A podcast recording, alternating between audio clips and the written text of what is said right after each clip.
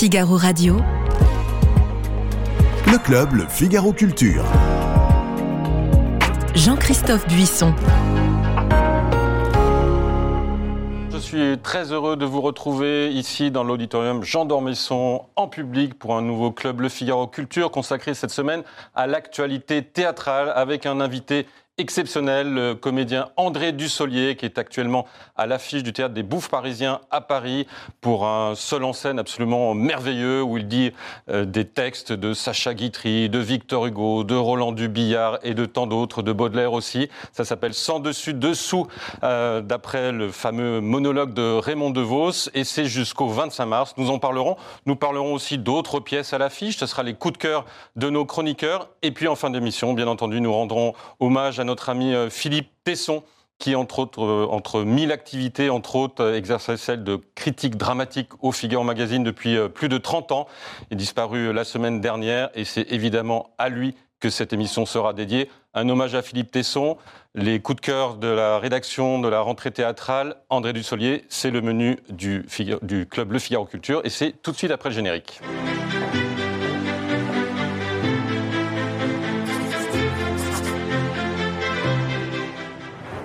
Bernard Babkin, vous êtes journaliste culture chez Madame Figaro. Vous vous occupez notamment du spectacle, des spectacles vivants, de tous les spectacles vivants. Armel Lelio, vous avez été très longtemps un pilier de la critique théâtrale du Figaro. Vous continuez à aller au théâtre et à faire des critiques de théâtre, notamment pour l'avant-scène. Merci beaucoup d'être avec nous et merci infiniment André Dussolier d'être notre invité d'honneur pour évoquer ce spectacle, ce seul en scène, sans dessus-dessous, au Théâtre des Bouffes Parisiens jusqu'à la fin du mois de mars, où vous dites des textes de vos auteurs chéris, euh, préférés, parmi lesquels eh bien, figure bien entendu euh, Raymond DeVos. Je ne vais pas vous présenter, vous avez reçu notamment trois Césars dans votre carrière cinématographique et un Molière, et peut-être que vous recevrez un deuxième Molière pour ce spectacle l'année prochaine, sans dessus-dessous. Pourquoi sans dessus-dessous Pour un, un texte de Raymond DeVos que vous allez nous commenter, mais je propose à tous cet extrait avant de commencer. Actuellement, mon immeuble est sans dessus-dessous. Tous les locataires du dessous voudraient habiter au-dessus. Tout ça parce que le locataire qui est au-dessus est allé raconter par en dessous que l'air que l'on respirait à l'étage au-dessus était meilleur que celui que l'on respirait à l'étage en dessous. Alors, le locataire qui est en dessous a tendance à envier celui qui est au-dessus. Et à mépriser celui qui est en dessous. Moi, je suis au-dessus de ça. Si je méprise celui qui est en dessous, c'est pas parce qu'il est en dessous, c'est parce qu'il convoite l'apartement qui est au-dessus, le mien. Remarquez, moi je sais très bien mon appartement à celui du dessous, à condition d'obtenir celui du dessus. Mais je compte pas trop dessus. D'abord parce que j'ai pas de sous. Ensuite, au-dessus de celui qui est au-dessus, il n'y a plus d'appartement. Alors, le locataire du dessous qui monterait au-dessus obligerait celui du dessus à redescendre en dessous. Or, je sais que celui du dessus n'y tient pas. D'autant que comme la femme du dessous est tombée amoureuse de celui du dessus, celui du dessus n'a aucun intérêt à ce que le mari de la femme du dessous monte au-dessus. Alors là-dessus, quelqu'un est-il allé raconter à celui du dessous qu'il a eu sa femme bras dessus, bras dessous avec celui du dessus Toujours est-il que celui du dessous l'a su. Et un jour que la femme du dessous était allée rejoindre celui du dessus, comme elle retirait ses dessous, et lui ses dessus, soi-disant parce qu'il avait trop chaud en dessous, je l'ai su. Parce que dans dessous, on entend tout ce qui se passe au-dessus. Bref, celui du dessous leur, leur est tombé dessus. Comme ils étaient tous les dessous, ils sont tapés dessus.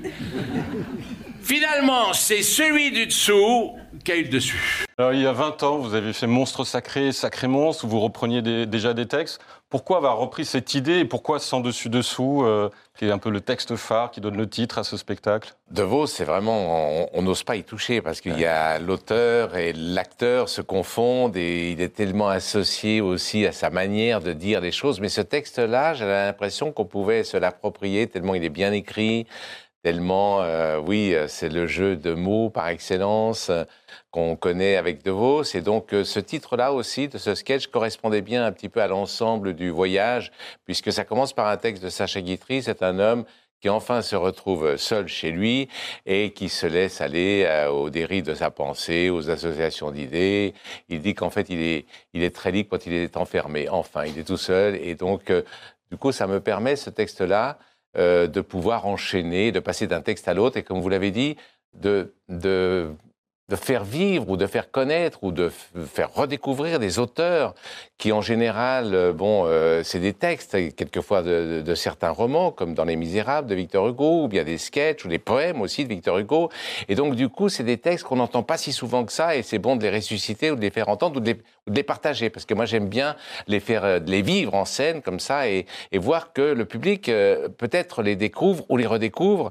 J'ai découvert ça comme ça avec le mot de Victor Hugo, qui était un, un jour, on m'inter- on m'interrogeait sur un film qui- dont le sujet était la rumeur, et j'ai dit, bah oui, évidemment, on- la rumeur, tout le monde en parle, et je sors ce poème qui s'appelle Le mot, qui date de 1858, il est d'une telle modernité que tout d'un coup, après, les gens se disaient, il y avait quelqu'un qui m'a dit, mais il y a le mot chaussure dans ce, ce poème-là. J'ai dit oui, oui. Enfin bon, voilà. Il y a quelquefois des, des textes qui sont des petites merveilles, des petites pépites et qui restent, comme dirait Proust, sur nos étagères dans les livres et qui sont tous ces amis euh, qu'on qu'on a qui fait du, qu'il est bon de, de fréquenter parce qu'elle et de faire et Et de alors, vous avez des goûts très éclectiques, parce que là, on, on a ri pour Raymond DeVos, mais il y a par exemple ce poème de Victor Hugo, Le Crapaud, Oui. qui est absolument mais, exceptionnel, Oui. et, Oui. et- et qui, qui- qui nous met les larmes aux yeux. Oui, je l'ai découvert euh, il n'y a pas si longtemps que ça, grâce à un ami, et donc je trouve euh, ce texte, oui, euh, ce poème très fort. il est assez long, il fait 10-11 minutes, mais il est tellement vivant. C'est un, un poème très narratif. hein, c'est l'histoire d'un crapaud.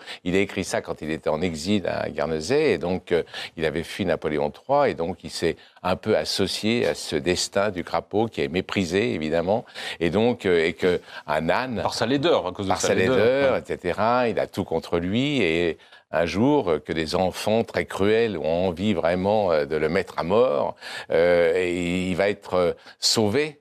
euh, par un âne qui va passer là et c'est une euh, fable, un- voilà, une allégorie, mais qui est très belle, très forte, et puis et puis où il y a un suspense. C'est un petit peu comme une succession de petites pièces de théâtre. Voilà. Ouais. Quand on joue une pièce de théâtre, on commence et on va jusqu'au bout de l'histoire.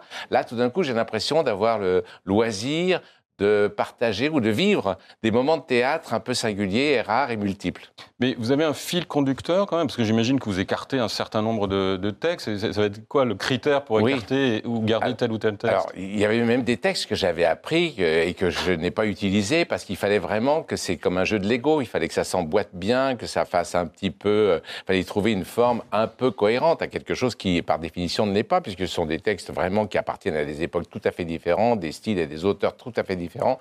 Mais il fallait que, comme au gré de sa fantaisie, quand on est tout seul chez soi, eh ben, on vogue d'une année à l'autre, d'un texte à l'autre, d'un genre à l'autre. J'aime beaucoup la comédie. Alors, Roland Dubillard, il est là.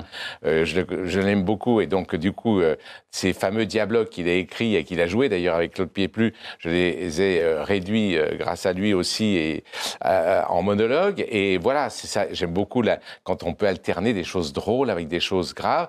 Il a fallu faire des choix, mais disons que c'est, il y a quelquefois un petit fil conducteur qui est euh, le- un trou de mémoire pour un comédien ou qui peut être aussi euh, le fait d'être seul et qui euh, fait qu'on associe des textes Bah, tiens, puisque vous en parlez un peu de Roland Dubillard et de trou de mémoire. La dernière fois que j'ai vu une pièce de théâtre, c'était au Gala de l'Union. Non, au théâtre français, au Palais de Chaillot. Au théâtre français ou au Palais de Chaillot? Je sais pas, en tout cas, c'était rudement bien joué. Une tragédie, c'était de Racine. Non, de Corneille. De Racine ou de Corneille Je sais plus, en tout cas, c'était rudement beau. hein. Beau et émouvant, surtout on était ému. J'étais avec ma femme. Je sais plus, tellement c'était beau, tellement on était ému. Ma femme surtout était émue. D'ailleurs, je dis ça, c'est des suppositions. Ma femme, je l'ai pas revue depuis. Elle a dû rester au théâtre, tellement elle était émue. Sur son strapontin, moi, je peux dire que je suis sorti du théâtre parce que je suis ici, n'est-ce pas? Mais comment ça s'est fait, je peux pas vous le dire. J'ai dû suivre la foule en somnambule. Je ne me suis réveillé que le lendemain, chez Paulette. Armel, qu'est-ce que vous avez aimé dans, le, dans ce spectacle? Ah bah moi j'ai tout aimé, ça, ça passe très vite. Le, je vais dire tout de suite, le seul petit regret que j'ai eu, c'est que je suis pas assez savante pour savoir à chaque coup. J'ai beaucoup pensé à Armel. Et c'est vrai. Oui, parce qu'elle avait fait cette remarque à propos d'un spectacle de Laurent Terzieff, je me souviens, qui s'appelait Florilège, Ouais. Et qui était joué au Lucernaire. Et j'avais noté ce- sa critique parce que je la trouvais tout à fait judicieuse, et je vais lui répondre tout de suite parce qu'on était pris de court, parce que j'avais pensé à ce qu'elle avait dit. Elle disait enfin un comédien qui dit qui a écrit quoi. Et donc là, je voulais profiter de l'image pour, et ça va être fait cette semaine. Voilà. Alors Armel, Ah. trop tôt, mais ça va être fait parce qu'on a besoin de voilà. savoir en effet qui. Parce que c'est plus. On prend plus de plaisir. Ouais. Parce qu'évidemment, Sacha Guitry, on reconnaît le ton. Euh, de Vos, bien entendu, du billard. Mais après, par exemple, c'est vrai que Tout à l'heure, on hésitait sur est-ce que c'est du Jean-Michel Ribes ou est-ce que c'est du Dubillard.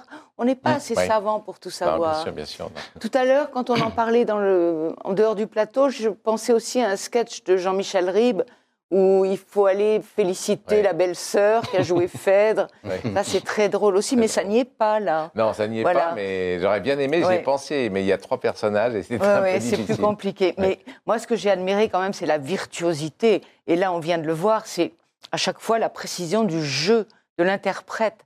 Parce que il suffit pas d'apprendre par cœur un texte Bien et qu'il soit drôle et enlevé et d'avoir une belle présence. Il faut à à chaque fois être dans le, le sentiment exact. Et c'est vraiment un exercice de, de haute voltige. Et ça, vous aimez bien les seuls en scène, parce que Novecento, vous avez joué quoi, 400 fois, quelque chose comme ça Oui, oui, oui, oui. Oui, En- oui, et puis les athlètes dans leur tête aussi. Oui, mais en fait, c'est peut-être. euh, enfin, quand on est comédien, on dépend des autres. hein. On dépend des metteurs en scène, on dépend euh, des auteurs, on dépend de ses partenaires, on dépend de- du public, on dépend de- du, du succès ou de l'insuccès. Et donc, il y a un moment donné dans sa vie où on a envie vraiment de prendre les choses en main de A jusqu'à Z. quoi. C'est-à-dire, Novecento, c'est un texte qu'on- dont j'avais que je De connaissais, bien sûr. Oui, j'avais envie de le faire avec des musiciens vraiment qui étaient là. Et je pouvais dialoguer aussi autant avec eux qui jouaient euh, les, les mu- les morceaux de musique et puis moi avec le texte. Mais voilà, c'était c'était pour euh, concevoir les choses de A jusqu'à Z, du début jusqu'au bout, Mhm. euh, jusqu'à la fin, quoi, en interprétant quoi les choses et et on les les concevant aussi. Voilà. Tout à l'heure, Bernard, vous me disiez justement le sans dessus dessous de Raymond DeVos. Vous disiez presque mieux que Raymond DeVos. Bah, Oui, parce que quand on a vu, euh, on voit des spectacles depuis très très longtemps, comme nous. Ben, moi, j'ai vu souvent Raymond DeVos et, et interpréter ce, ce- ce texte. Il le jouait beaucoup sur le souffle, il faisait beaucoup d'effets, c'était bien. hein, mais, là, je trouve que vous lui avez apporté une densité euh, euh, comique et puis en même temps à la fois hum, dramatique presque, euh, parce que vous ciselez les mots, on comprend tout, on l'entend mieux. Je trouve qu'on l'entend mieux encore qu'avec Raymond DeVos. Donc euh, il, faut oser hein, jouer tous ces, Mm. tous- tous- tous ces auteurs. C'est magnifique. hein. Et puis, pardon. Non, il y a, y a quelques fois comme ça euh, des auteurs, je me souviens, Guitry par exemple. Mm. Guitry, personne n'osait le jouer parce qu'on pensait que vraiment il n'y a que Guitry qui pouvait dire ses textes.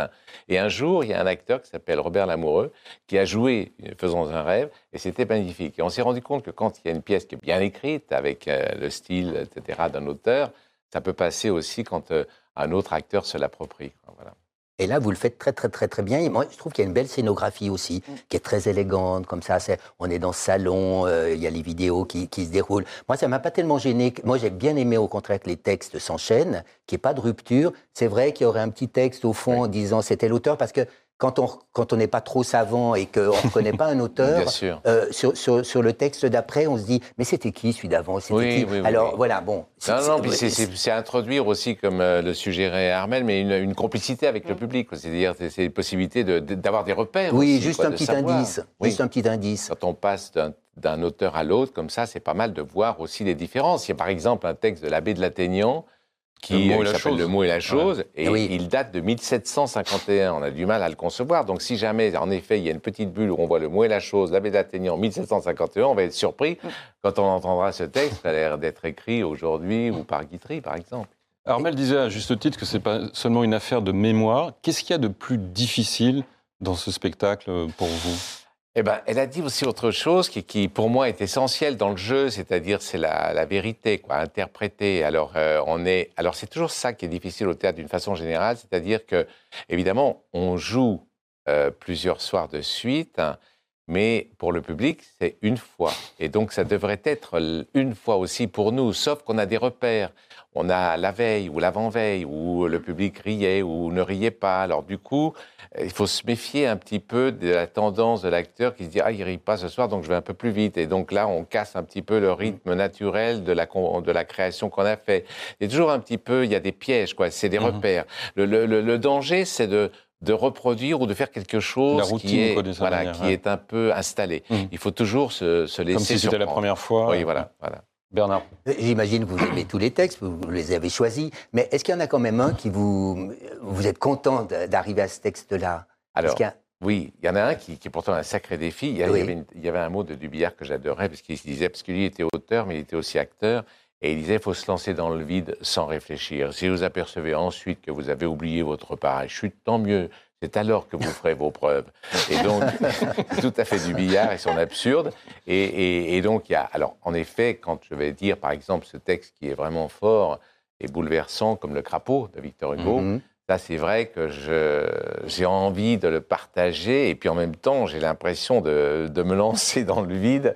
Moi qui n'ai jamais fait de, de- du saut à l'élastique, j'ai l'impression que ça correspond à ça. Quoi. Vraiment, je ne sais pas. Je, je ne sais pas et en même temps, j'ai tellement envie que chacun savoure les mots, les vers. Parce que ce qu'il y a de beau quand, dans un poème comme ça, c'est non seulement quand c'est un poème narratif comme celui de- du crapaud, il y a l'histoire Mm. qui est comme un suspense, vraiment.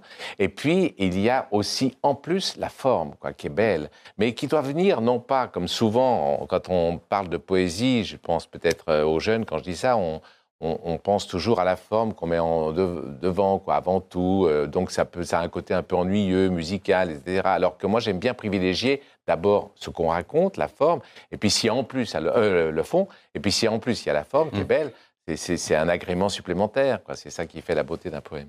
Armen Oui, ben, on aurait envie que ça continue, Mm. que ce soit plus long. On C'est est trop court. un Alors, c'est peu... prévu aussi. Ah, voilà, tous prévu. mes désirs sont réalisés. C'est prévu, Parce que c'est vrai, on prévu. est, on est mis en appétit. Puis il, a, il, Mm. a tellement, il est tellement virtuose, André. que- Ben, C'est-à-dire que, alors, alors, pour vous répondre, alors, je, je- je devance un peu l'appel, mais euh, il y a par exemple, à un moment donné, alors c'est un hasard incroyable, mais dans ce théâtre des Bouffes parisiens, il est vrai qu'en 19 2 juin 1917, j'y fais allusion, Guitry a créé euh, Un soir quand on est seul, que- dont je joue le, le début, Au enfin un passage au début.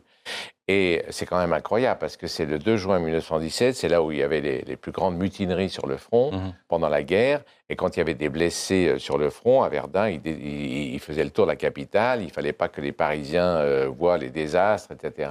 Donc il y avait cette juxtaposition à la fois de, de choses dramatiques et sanglantes, et, et puis la vie légère qui se... euh, voilà.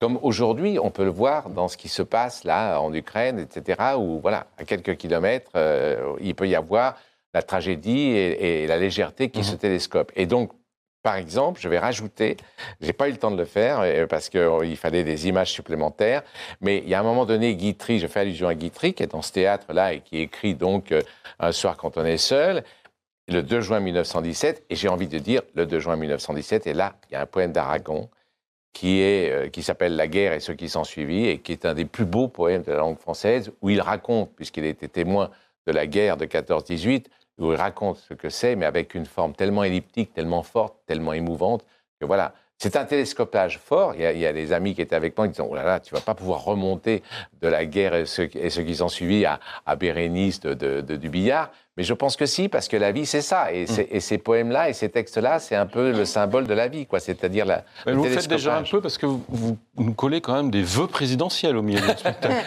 Donc Parce dans que j'avais contrasté avec Oui. Corneille et Racine. Oui, en fait, se passe à un moment donné, je fais même, je fais même une allusion avec le cinéma, puisqu'il y a le dernier Nabab, c'est un extrait d'une Mmh. scène, parce qu'évidemment, ouais. on entend, oui, Ouais. tous, ces, tous, ces, tous ces auteurs qui sont très dispendieux, parce que les, les auteurs français, ils, sont, ils, ont, voilà, ils aiment les mots et tout.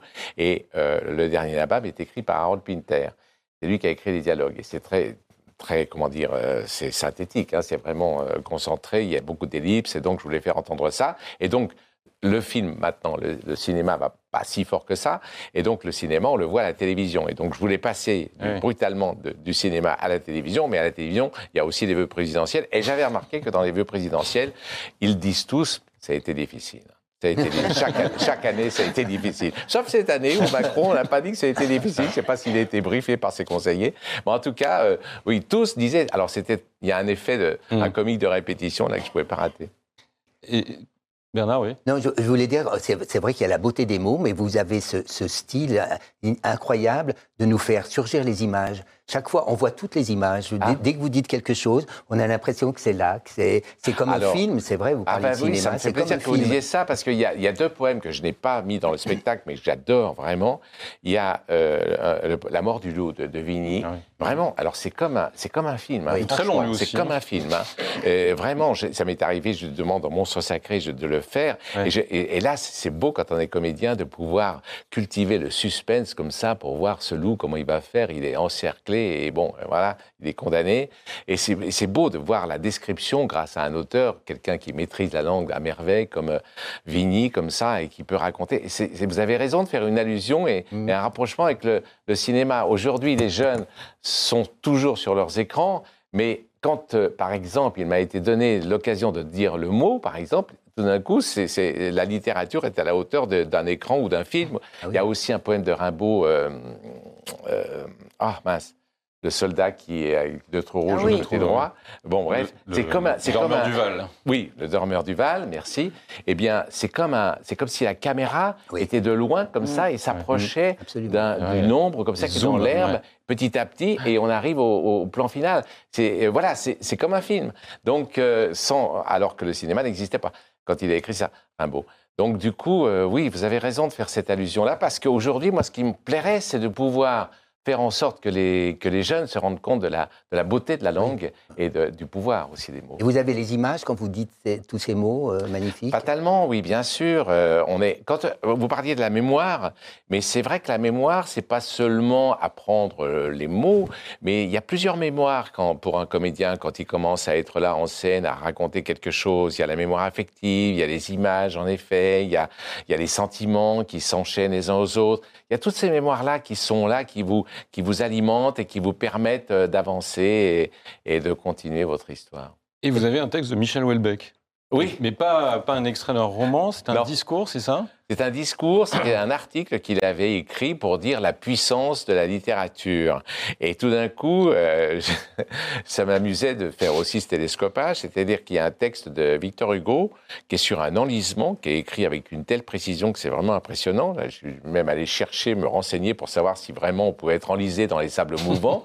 Euh, c'est pas possible, sauf que en effet, on peut être euh, enterré jusqu'à la taille. On peut pas aller plus, on peut pas être enterré vraiment dans les sables mouvants. Mais par exemple, au Mont Saint-Michel, quand on est enterré jusqu'à la taille, la marée monte tellement vite qu'on meurt noyé. Et donc, euh, donc la littérature est tellement forte à certains moments. Et Welbeck dit, euh, a pris cet exemple fou de la Révolution française où il y en a certains qui lisaient et au moment où ils allaient être em- emmenés par les aides du bourreau, ils cornaient la page Ouais. du livre, oubliant qu'ils allaient être guillotinés et simplement ils étaient pris par le récit.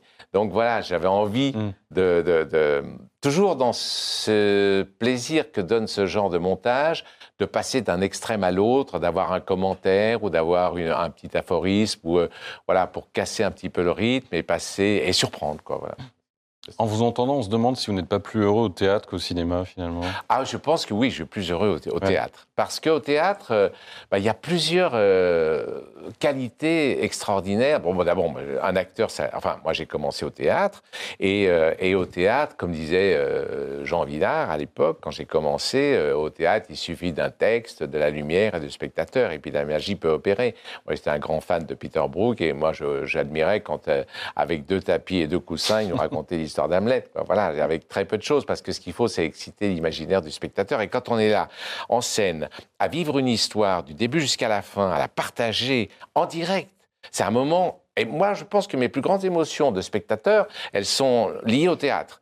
Euh, quand j'étais à Grenoble, je me souviens, j'ai découvert Georgi Ostreller, Nouchkine, euh, Peter Stein, enfin, bon, et, c'est vraiment, ça reste des émotions fortes parce que c'est un rendez-vous unique, quoi. Voilà, c'est pas. Et d'ailleurs, et d'ailleurs, petite anecdote, en 1972, là, quand je- ça remonte loin, hein, mais quand j'ai commencé, j'ai sorti du conservatoire et j'ai commencé à travailler avec un grand metteur en scène qui s'appelle Roger Planchon, qui avait fait euh, Bérénice, je me souviens, c'était magnifique. Et puis tout d'un coup, c'était un spectacle qui s'appelait Par-dessus bord. Et là, je comprenais pas du tout. Je lui dis, mais, il y avait plein d'images, plein de commentaires comme ça. Et je dis, mais Roger, mais pourquoi euh Parce que Vinaver, qui avait écrit le texte, disait, oh, j'aurais bien vu ça avec deux chaises et trois tables, parce qu'il y avait des ballets, des trucs comme ça. Enfin, c'était vraiment. Et je dis, Roger, pourquoi tu. Et il me dit, mais c'est parce que le, le théâtre est mort, c'est fini. Il y a la télévision, il y a l'image, le cinéma, c'est fini.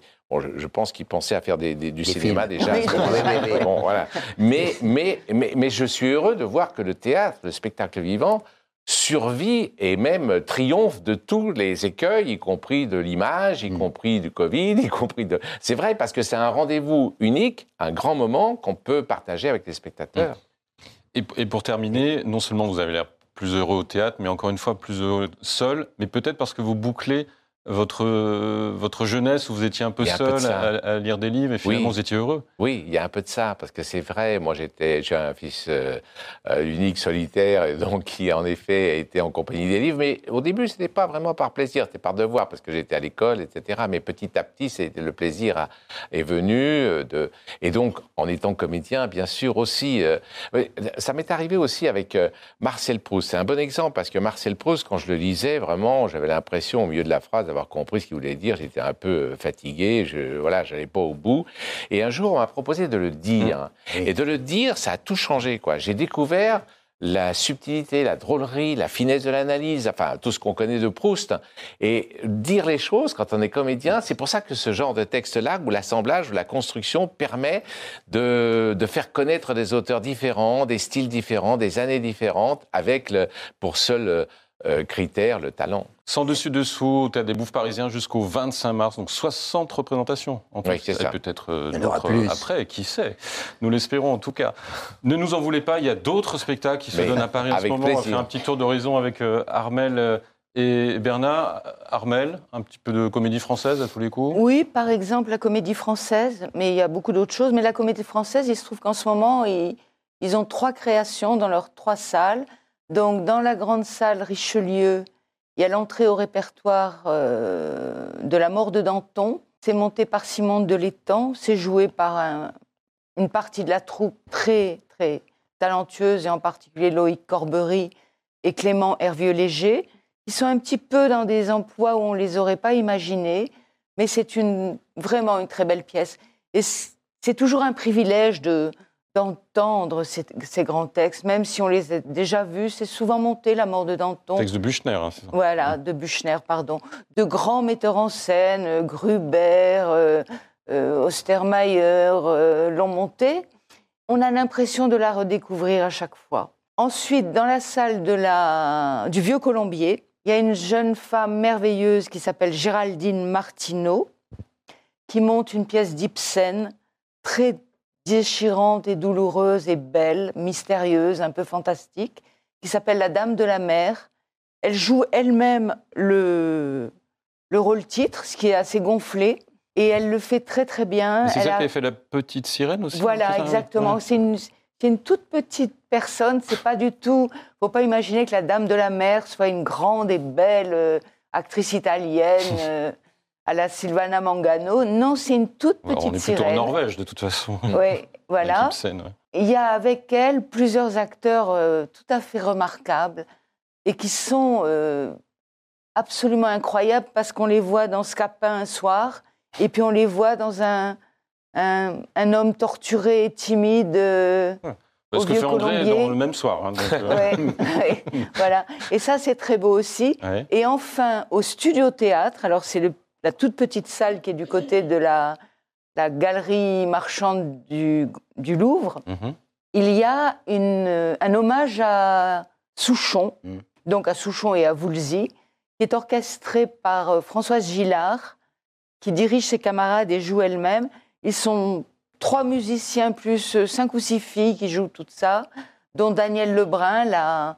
c'est pas la doyenne, puisque la doyenne c'est Claude Mathieu, mais elle, euh, en âge, c'est quand même la, la femme qui est dans la, la splendeur de son âge. Et elles sont toutes là à célébrer Souchon. Et on écoute d'autant mieux les paroles que c'est pas lui qui les dit, c'est pas les arrangements exacts de Woolsey, mais c'est une petite euh, délicieuse Là merveille. aussi, c'est comme André avec Raymond DeVos, décidément. Ouais. on est toujours à vous. Je vous redonne la parole, Bernard. Euh, trois... je vais juste ajouter Ouais. sur la mort de Danton, il y a un monologue de, de Guillaume Gallienne qui joue Ah oui. Saint-Just. Saint-Just, et, et c'est c'est terrifiant hein, ce qu'il raconte. Hein, c'est- il dit que- Mais Saint-Just était terrifiant, vous Ah savez, oui, bah alors, oui, non, oui, oui, non, mais alors là, c'est c'est- c'est un condensé Ouais, De, de- de choses terribles. Il dit qu'il faut tuer tout le monde. Une révolution réussie, c'est quand elle va jusqu'au bout des choses et pas quand elle s'arrête au milieu. Donc, il faut tuer tout le monde.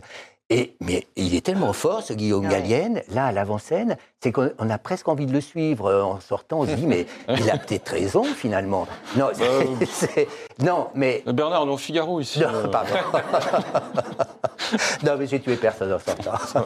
Non, mais il est dans un jeu très très sobre. Oui, très très sobre, merveilleux, avec cette voix André, vous avez une voix incroyable aussi, hein, parce que vous avez un velouté, de l'acidité, un mélange de choses comme ça. C'est pour ça qu'on écoute aussi beaucoup les textes que vous dites. hein. Et Gallier n'a pas dit Proust aussi? Et si, si, Si, il a dit Proust ouais, au, théâtre euh, Ouais. 13, Ouais. au 13e art, et c'était, il l'a enregistré aussi, hein, ça, ça existe. hein. Et c'est une drôlerie quand il dit Proust aussi. Ah oui, mais c'est Il- très drôle, Il a Proust. lu, moi je l'ai entendu lire des lettres de Proust euh, qu'on qu'on connaît mal, hein, parce qu'il en a écrit des milliers. Euh, mais c'est une drôlerie, mais c'est irrésistible. Ouais. D'une Bon, drôlerie, vous avez bien des, des choses drôles à nous proposer. J'ai des choses drôles. Non, euh, pas forcément. euh, oui, ben c'est pas. pas. tellement tout. C'est pas tout Bon, drôle.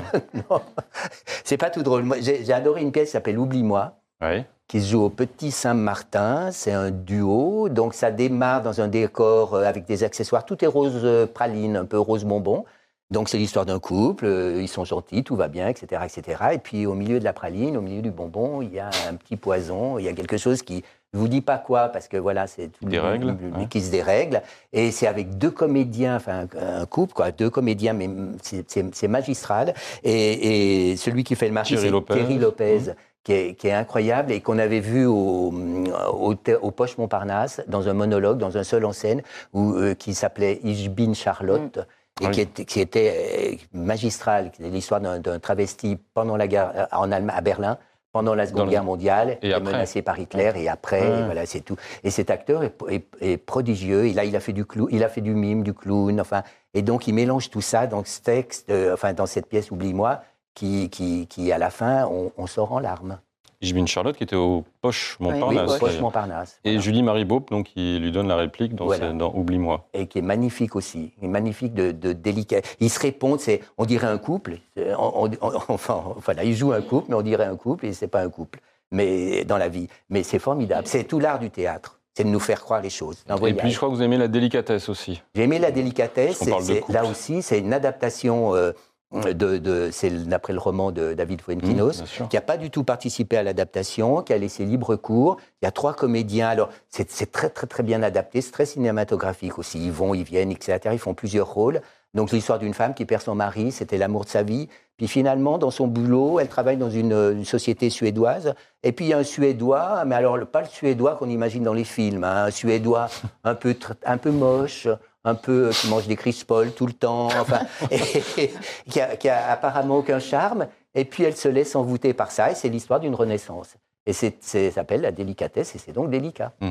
Et puis, il y avait ce spectacle incroyable au Palais des Glaces. Ah oui, ça c'est beaucoup, mais mais c'est une reprise, d'une reprise, d'une Ouais, reprise, parce un que énorme ça a été joué, ça a été joué au longtemps, c'est, c'est, euh, une vie sur mesure. Ah ouais. Ça a été long- joué longtemps au Tristan Bernard par l'auteur. C'est une pièce, hein, c'est pas, un récit euh, véridique, mais c'est une pièce sur l'histoire d'un jeune. Alors, ça change d'acteur euh, musicien, parce qu'il y a Mhm. de la musique, parce que euh, il faut que ça soit un post-adolescent, enfin un jeune, un jeune adulte qui joue ça, qui est autiste. Il a un beau-père très, très, très cruel et une mère assez soumise. Et lui, il a l'oreille absolue. Donc, tous les sons qui sont autour de lui, ça se transforme en musique. Et là, il se rend compte que il croise une batterie un jour, elle est sur la scène, il croise une batterie et se rend compte que cette batterie, c'est toute sa vie, quoi, parce qu'on peut jouer des tas de choses très différentes, du jazz, des, enfin, des choses très différentes avec la batterie. Et il nous raconte ce bonheur de rencontrer la batterie, de jouer de la batterie, de créer un orchestre. Il est seul en scène.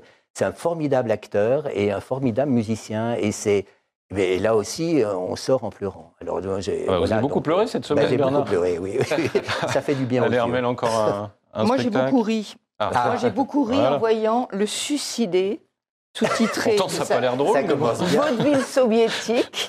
Ah. C'est d'un très grand écrivain euh, qui s'appelait Nikolai Erdmann et qui a été en but aux tracasseries et aux violences de Staline, évidemment. euh, Beaucoup, beaucoup, beaucoup à cette époque-là. C'est une pièce qui date de 1928, qui a été interdite, qui a été bon, mais qui a survécu et qui est reprise régulièrement parce qu'elle est, elle est d'une cocasserie extraordinaire et elle nous parle encore, même située dans cette époque-là par Jean Bellorini, Mhm. qui est le patron du TNP et qui l'a monté là-bas. Et en ce moment, elle est à, je crois, à Nanterre-Amandier, Ouais. dans le cadre de la. ou à la Bobigny MC 9.3 plutôt. À à la- Bobigny, non à Bobigny, ouais. voilà, dans le cadre de la programmation de Nanterre. Et puis elle va tourner partout en France. Et elle est menée par euh, un extraordinaire comédien qui s'appelle euh, François Debloc. C'est moi qui débloque. François Debloc. Pardonnez-moi. François Debloc. Un, je- un jeune homme euh, qui doit avoir maintenant 35 ans, qui est extraordinaire, qui est entouré de toute une troupe de musiciens et qui est donc. Le, dé- le point de départ est complètement. C'est un homme qui se réveille pendant la, pendant la nuit, il a faim, il voudrait manger du saucisson. Et donc il retourne à la cuisine chercher son saucisson. Sa femme se persuade qu'il va se suicider. Pourquoi? Parce qu'il a tellement faim, il en peut tellement plus. Tout l'entourage, toute la petite ville autour pense qu'il va se suicider. Et donc lui, il passe sa soirée à courir pendant deux heures et quart. Il court, il court, il court pour ne pas mourir, alors que tout le monde voudrait qu'il se suicide enfin. Je vous en dis pas plus, mais c'est une merveille de spectacle. André, j'imagine que quand on est au théâtre tous les soirs, euh, on ne va pas voir les Ah oui, confrères, même le lundi soir. À les entendre tous les deux, j'ai envie d'arrêter pendant une semaine et d'aller voir tous les spectacles. Parce que là, vraiment, en effet, c'est frustrant. à l'automne dernier, vous aviez pu aller un petit peu au théâtre ou pas du tout ou, euh, Non, Un peu, j'y vais dès que possible, mais euh, il y a tellement de spectacles, hein, Ouais. c'est euh, c'est fou. Et c'est beau d'entendre dire euh, que c'est magnifique ou Mhm. merveilleux ou émouvant ou drôle. Surtout le suicidé, là, en effet, qui est repris assez souvent, mais que j'aime beaucoup comme Ouais. pièce. Mais enfin, oui, c'est frustrant de ne pas tout voir. Bernard? Je voulais juste vous poser une question. Est-ce que vous avez envie de jouer avec d'autres acteurs Oui, oui, oui, oui, bien sûr, bien sûr, bien sûr. Bien sûr, bien sûr. Et ça va se faire? Vous avez des. Je pense à, oui, à quelque bon, on ne peut chose. pas oui. le dire, mais il y a des. Oui, Je pense à des. Oui, oui, je pense qu'on à- a envie aussi de, à vous- deux pièces, de oui. voir. euh, Ah oui, oui, oui. Non, non, Ouais, Il y a eu Diplomatie qui était extraordinaire. Diplomatie ouais. avec Nils Arestrup, oui, oui, oui. Non, non, mais bien sûr, j'ai trop envie parce qu'il n'y a rien de mieux. D'abord, c'est un exercice difficile quand on est tout seul, et donc c'est mieux de partager les risques à deux ou à trois ou à quatre. À propos de seule enseigne, il y a aussi euh, merveilleux Samuel Labarthe, Ah oui, Aux poches ben, Montparnasse. Montparnasse, oui, oui. L'usage du monde, ce texte de, de Nicolas Bouvier, euh, que vous avez vu, Armel? Oui, Ouais. je l'ai vu. J'ai beaucoup, beaucoup, beaucoup aimé ce spectacle. J'ai trouvé Samuel Labarthe euh, absolument remarquable. Alors, euh, Nicolas Bouvier, il était, il était suisse. Mhm. Il était jeune quand il est parti dans les années euh, cinq- fin 50, 50, 60, 60, Des années 50, oui. à l'aventure avec un ami dans une toute petite voiture de Un rien du tout. ouais. C'est merveilleux de voir le courage et puis le caractère intrépide de ces jeunes gens qui partaient vraiment avec rien du tout, euh, qui donnaient des leçons. Alors lui, il donnait des leçons de français, son copain dessinait. Ils, ont, ils sont comme ça arrivés très très loin. Alors le copain avait rendez-vous euh, Thierry Vernet. pour se marier. Mhm. Lui, il partait parce qu'il avait un gros chagrin d'amour. Et ça donne un des très beaux livres, un livre un peu légendaire en Suisse et qui a été distribué en France depuis une vingtaine d'années, qui est bien connu, qui s'appelle L'usage du monde. Et l'usage du monde, c'est vraiment euh, l'émerveillement devant euh, la nature, devant les êtres, devant le, la capacité de chaque être humain à, à se ressourcer sans arrêt avec, avec rien, avec trois Ah, fois rien. Et avec des rencontres, parce qu'il traverse les Balkans, rencontres. la Macédoine, la Turquie, Oui, la musique, euh, La, l'Afghanistan. la curiosité, l'usage du, du monde, c'est la curiosité Ouais. des autres. Avec des diatribes contre les mouches, dans mon souvenir. Ouais. Ah oui, ça c'est formidable. en C'est en Afghanistan. Afghanistan, il Ouais. reste longtemps en Afghanistan. Ouais. À un moment, il fait un grand stage, enfin un grand- une grande halte en Afghanistan. Et il dit que les- qu'il n'y a rien de plus chiant que les mouches afghanes. parce qu'elles vont, et là il y a un grand, il y a un grand, grand passage incroyable, puisqu'elles elles choisissent exactement l'endroit qui va vous gêner, après elles vous rentrent dans les narines. Enfin, et, et en même temps, c'est un voyage, hein. c'est le but du théâtre aussi, c'est de nous faire voyager. Et là, c'est un immense voyage, très, très, très, très doux. Samuel Labarthe le, le joue en- tout en douceur, Ouais. tout en pudeur, tout en retenue. Et puis, il y a une très belle scénographie là Oui. aussi. Y a des projections très Voilà, belles, les ouais. projections des dessins euh, qui ont été faits pendant le voyage. Et ça, c'est en noir et blanc, avec des aplats noirs aussi. Et ri- rien n'est triste, et en même temps, il y a une espèce de, de mélancolie. Et puis, c'est sur la lenteur aussi des Oui. choses. Parce que tout seul avec cette voiture qui chauffe, euh, qui surchauffe, Ouais, qui n'arrive pas à monter les côtes. pas à ouais. monter les côtes, les cols, ils vont à, à 2000 mètres d'altitude. Et et c'est passionnant parce qu'on les Ouais. suit comme ça et on est, on est, avec, on est avec eux, avec lui en tout cas. C'est un tr- très, très, très beau spectacle. Et il y a- c'est pas le seul au Poche Montparnasse. Et c'est donc au théâtre de Poche Montparnasse euh, qu'a repris euh, notre ami euh, Philippe Tesson il y a une dizaine d'années. Euh, Il en a fait un bijou. hein. Et c'est le dernier spectacle qu'il ait vu, Ah oui, en plus. Philippe Tesson. Il est sorti, il avait subi une petite opération, hein, on ne peut pas mentir. Il, est- il est sorti de l'hôpital, il est allé tout de suite voir euh, Samuel Labarthe et voir le spectacle. Et il était heureux comme un, comme un enfant euh, émerveillé. Philippe Tesson du Dussolier, vous savez ce qu'il disait de vous il y a quelques années? Non Sa douceur, son large sourire timide, sa voix claire, on ne s'est jamais lassé de lui. Il n'a pas su vieillir, c'est un pur. Question métier, il est exemplaire, c'est un pro. Il en est presque maniaque, du cœur à revendre et de l'âme.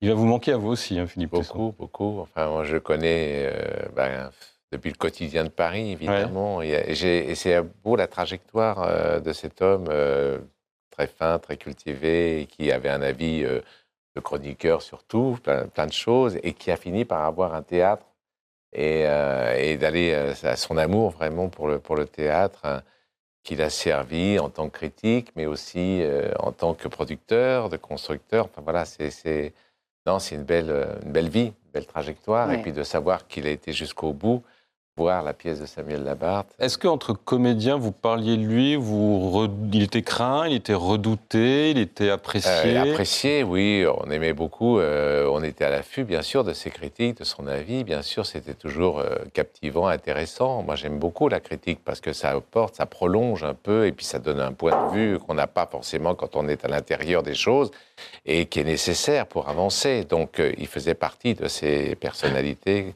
dont on a besoin. Armel, André parlait du quotidien de Paris. Vous, vous avez connu Philippe au quotidien de Paris. Oui. Racontez-nous Philippe Tesson, directeur de journal. Alors déjà, ben, il y avait la plus grande pièce de théâtre du XXe siècle, c'était le comité de rédaction le matin. On, s'engueulait, chacun avait son rôle. on- je me disais, moi je suis Josiane Balasco, et puis les- on, on- on faisait du théâtre tout le temps, et en même temps, c'était un journal très sérieux, très insolent, mais très sérieux. Euh, Tesson l'avait créé en 74, après avoir créé avec sa femme Marie-Claude. Tesson-Millet le quotidien du médecin. Au lieu de s'acheter des châteaux en Espagne, des îles en Grèce, il a toujours dépensé tout son argent pour le journalisme et pour nous tous qui étions euh, la petite troupe du quotidien de Paris. On n'était jamais frustrés parce qu'on était si peu que tous nos papiers passaient. C'est le contraire dans les grands titres et tout ça. Sauf le Figaro. Ouais, sauf le Figaro, où j'ai quand même Figaro. passé Ah oui. euh, 25 ans, hein, je ne l'oublie pas. Et puis, euh, il y avait une joie extraordinaire. On- il, il était sérieux. Les, les directeurs de chaque service étaient souvent des héritiers de combat, puisqu'il avait dirigé combat. Donc il y avait Paul Gilbert, il y avait Philippe Marcovici, il y avait, c'était des très grands journalistes, très très très aigus, très sérieux, qui prenaient position, qui n'étaient pas tièdes, et en même temps qui avaient tous une très belle écriture et aucun sens passait du sérieux. Ce qui fait que moi, mon, grand souvenir du quotidien de Paris, c'est que je sortais de la rédaction, j'avais mal aux abdominaux, tellement j'avais ri dans la journée. Mais on riait parce que parce qu'on s'aimait, parce qu'on aimait Tesson, parce que parce que tout ça n'était pas grave, même si c'était sérieux et que on allait porter le fer là où il doit être porté. C'était vraiment un grand journal. Mm. Franchement, moi, je suis C'est ce que vous retiendrez de lui, c'est cette légèreté permanente, cette fausse légèreté, parce qu'en Oh, fait, il était très légèreté. profond. Fausse légèreté, c'est son élégance, son dandisme au fond, au sens vraiment euh, du mot. Il était, il était léger apparemment, et très grave et très mélancolique. Et, et moi, c'est ça qui me frappait toujours, c'est que, par exemple, dans son bureau, c'est vrai que un de ses tableaux préférés, c'est le cavalier polonais de Rembrandt, qui n'est pas un, un- un tableau très gai. Et puis, ces dernières années, derrière lui, il y avait un tableau de son ami Charles Maton, Ah, parce que Tesson, c'était le théâtre, c'était la musique, il était pianiste remarquable, mais c'était aussi la peinture. Et ce tableau de Charles Maton, c'est comme un espèce de soleil noir de la mélancolie qui allait très très bien à Philippe Tesson. Alors Philippe Tesson, c'est quand même le théâtre, vous l'avez dit. Je vous propose de revoir, il était sur ce plateau il y a quelques mois, je crois que c'était le 20 juin dernier. Écoutez-le.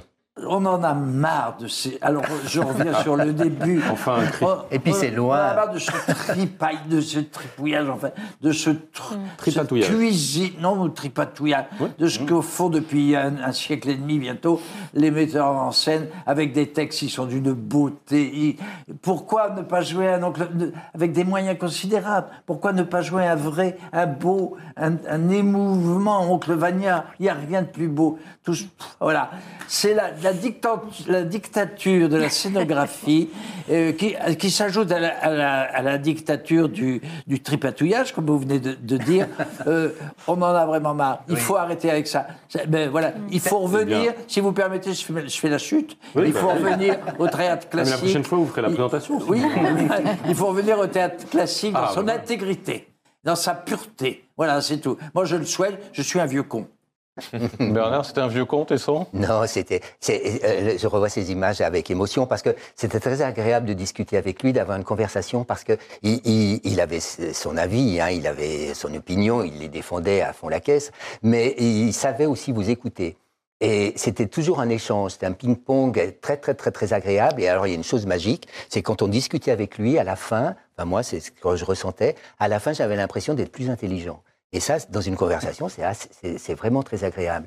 Et puis, il avait, il a, il avait toujours cet œil assez rieur quand même, Un- un- comme ça un petit regard en coin, euh, l'œil qui frise, euh, en se disant bah là je suis pas dupe, hein, attention, faudrait pas me prendre pour un con. et, et ça, ça c'est- ça c'était magnifique parce que on pouvait avoir de vrais échanges et une vraie conversation. Il y avait quand même beaucoup de mauvaise foi chez lui. Oui, Oui, mais c'est ce qu'on aimait aimait, jouer. c'est ce qu'on il aimait jouer. C'était un acteur. Il avait un côté un chat acteur. qui joue avec une, une petite, un petit bouchon. Il adorait provoquer. et C'est pour ça que le quotidien de Paris, c'était de grands rires, mais c'était aussi de, d'homériques engueulades. Mais vraiment. euh, Et là, il faisait le metteur en scène. Au fond, Oui. est-ce qu'il rêvait pas d'être un metteur en scène? Ah ben, je pense qu'il a toujours, euh, il a toujours aimé d'abord les acteurs quand même, d'abord les poètes, d'abord les écrivains, ensuite les acteurs. Et il était, oui, il aimait les, mais il aimait les grands metteurs en scène. euh, il aimait Streller, il aimait Chéreau. Il leur pardonnait beaucoup, mais en même temps, il avait un sens de ce qu'il disait là, l'intégrité. Et c'est vrai que c'est beau l'intégrité. Et tout ce qui se passe aux poches en ce moment, il y a à la fois de la fantaisie. Par exemple, il y a Le menteur de Corneille, monté par euh, Marion Bierry, qui est l'héritière de Étienne Bierry et René Delmas, qui étaient les, anciens patrons du Poche. Donc Tesson, il avait ce sens-là aussi de, de l'héritage. Et il, ses vertus, c'était vraiment un très large panorama de la littérature. Il en revenait toujours à la littérature. Pour ses 80 ans, il y a donc 15 ans, puisqu'il aurait eu 95 ans le 1er mars prochain, nous avions édité à l'avant-scène en cachette de lui. On avait fait un choix d'une petite centaine de critiques. Sachant qu'il a C'est- vu un peu plus de 12 000 pièces dans sa vie. Oui, c'est euh, fou. Et puis il est passé du canard enchaîné au Figaro Magazine avec la même, euh, Avec la un sas même de élégance. décompression qui était l'Express, mais... euh, Oui, voilà. Mais, euh, et je dois aussi souligner, il n'écrivait jamais dans ses propres journaux. Il ne prenait jamais la place des journalistes. Au quotidien de Paris, il y a eu Mathieu Gallet, il y a eu Patrick de Rosbeau, il y a eu Nerson. Dominique Jamet, Jacques Nerson. Il y a eu beaucoup de monde. Oui, oui. Bernard, vous y avez été Alors moi, un petit alors, peu je- aussi. Je fais une anecdote euh, ridicule. J'ai un jour, un jour, Mais quel euh, jour avant Jacques Nerson, un jour fabuleux. Mais c'était parce que je me suis immédiatement disputé avec Dominique Jamet, Ah oui. euh, qui m'a dit la porte est derrière vous, vous êtes rentré, donc vous allez pouvoir sortir. Je suis sorti et trois jours après, c'est Jacques Nerson, avec lequel j'étais au lycée euh, à Lyon, euh, qui n'a pas pris ma place, il n'y avait pas de place à prendre, mais qui est rentré au quotidien de Paris. Donc j'ai pas beaucoup d'anecdotes. Un théâtre en liberté, en tout cas, c'est peut-être le mot qui le définit le, le mieux. Oui. Liberté, liberté, Liberté. est un grand mot pour lui. Mais c'est aussi le cœur, parce que c'était un, il était un être très affectif.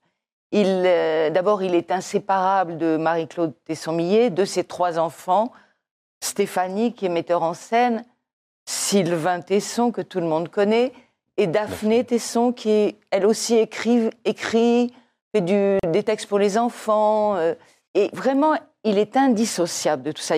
Moi, j'ai connu aussi sa grande sœur, Bernadette, qui était. Ils étaient vraiment euh, très, tous liés. Et ensuite, avec nous, il était très affectueux. Il nous grondait, il nous engueulait, il nous traitait, moi, il me traitait de virago de banlieue. Mais je sais qu'il il était attentif. Il nous a fait grandir. Parler de lui avec euh, Claire Chazal, elle vous dira Mhm. qu'elle lui doit tout, qu'il est son mentor. Parce que l'école du quotidien de Paris, c'était absolument Mhm. extraordinaire. Mais pas que du côté de Paris, en tout cas, je crois que tous ici, Oui, on lui doit bah oui. un petit Oui. quelque chose. Et d'ailleurs, ce club Le Figaro Culture est dédié à la mémoire de Philippe Tesson. Merci beaucoup, André Dussolier, d'avoir été parmi nous. Merci, Armel Elio. Merci, Bernard Babkin.